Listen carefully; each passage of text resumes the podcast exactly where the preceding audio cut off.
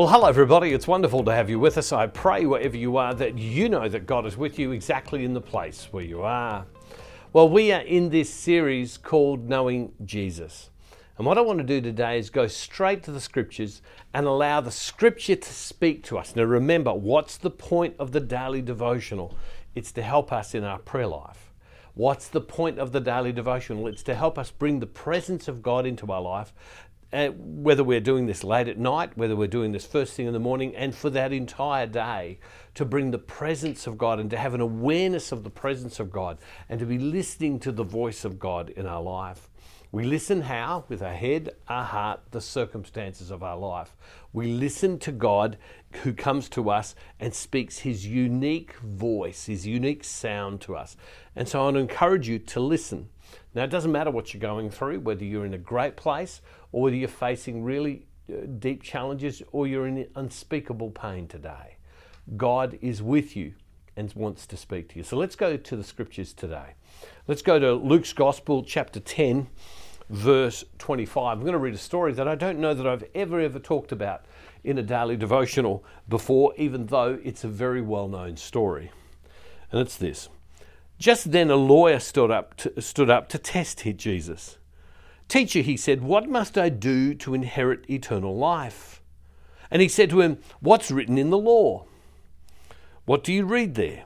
He answers, You shall love the Lord your God with all your heart, with all your soul, with all your strength, and with all your mind, and your neighbor as yourself. And he said to him, Jesus said to him, You've given the right answer, do this, and you will live. So a lawyer comes to Jesus, says, Jesus, what do I have to do to get have eternal life, to get into heaven? What do I have to do? And Jesus says, Well, what do you think you have to do?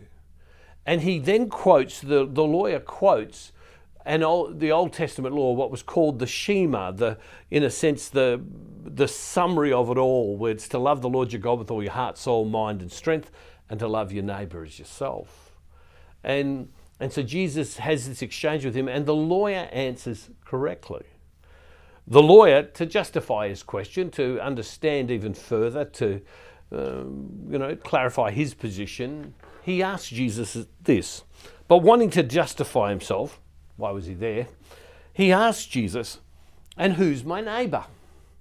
Jesus replied, A man was going down from Jerusalem to Jericho and fell into the hands of robbers who stripped him, beat him, and went away, leaving him half dead. Now, by chance, a priest was going down that road, and when he saw him, he passed by on the other side. So likewise, a Levite. Now, the Levites were the, the, the tribe that looked after the temple. So these were religious people too. So likewise, a Levite, when he came to the place and saw him, passed by on the other side.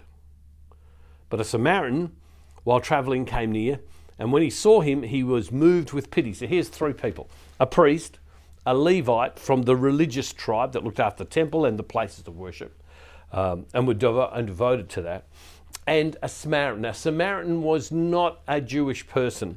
A Samaritan was someone that was actually uh, at odds with the Jewish people. The Jewish people didn't like them, and uh, there was a, a, conflict between them.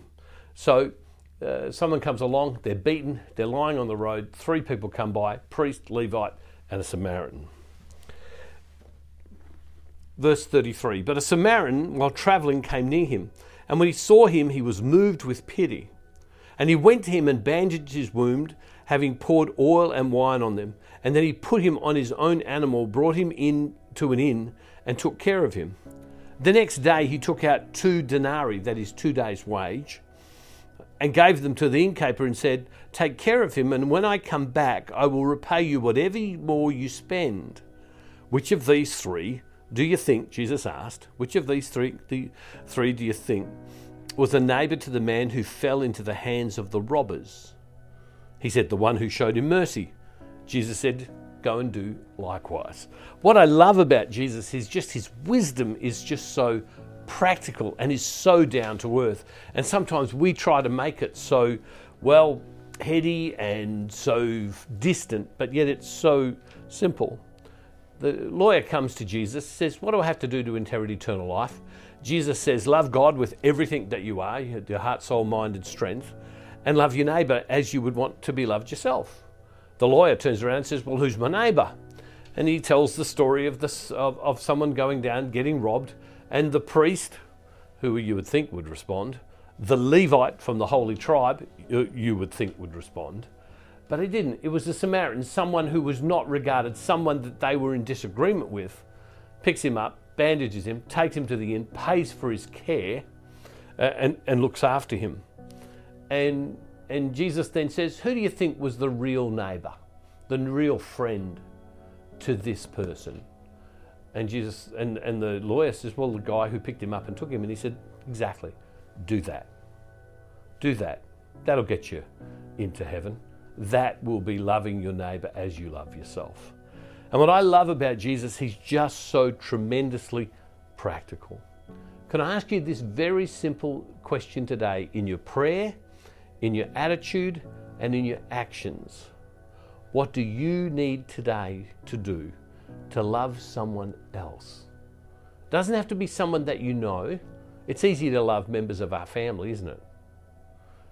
Easy to love even friends. But how could you be a neighbour to the people that you meet today that you're going to meet in your work, when you go down to the shops, uh, when you go out somewhere? How can you be a neighbour to someone? Because you can. By treating them, by treating them with respect and honour and dignity, no matter what they're doing. We're living in a world today where, in so many countries around the world, there's conflict conflict between people, and depending on which side of the argument you are, Christians are in disagreement with each other all over the world, as well as people who are not Christians, in many countries around the world where there's conflict. What we need to do today is, is to do what is very difficult and to love people on the other side and treat them how we want to be treated. I wonder if much of the conflict in the world today, in its many, in the many different places it is, would occur the way it is if we stopped both at political, at religious levels, and we asked the question, how do I, how am I treating my neighbour? We can do this in our homes and in our suburbs, but we also need to do this as nations. And so we can pray for the world, but also today in our small way, we can make a difference spiritually by the people that we meet. So I challenge you today how will you love people and how will you treat them as your neighbour and love them with all your heart, soul, mind, and strength, even those you don't know? Loving Father, we come before you today and we seek to be and have your kingdom in the world. Help us today to love our neighbour as you call us to. It's hard, but we ask for your strength. And Father, we make this prayer in the name of Jesus through the power of your Holy Spirit. Amen. God bless you all, everybody. See you tomorrow. And don't forget, wherever you are, God's never ever far from you.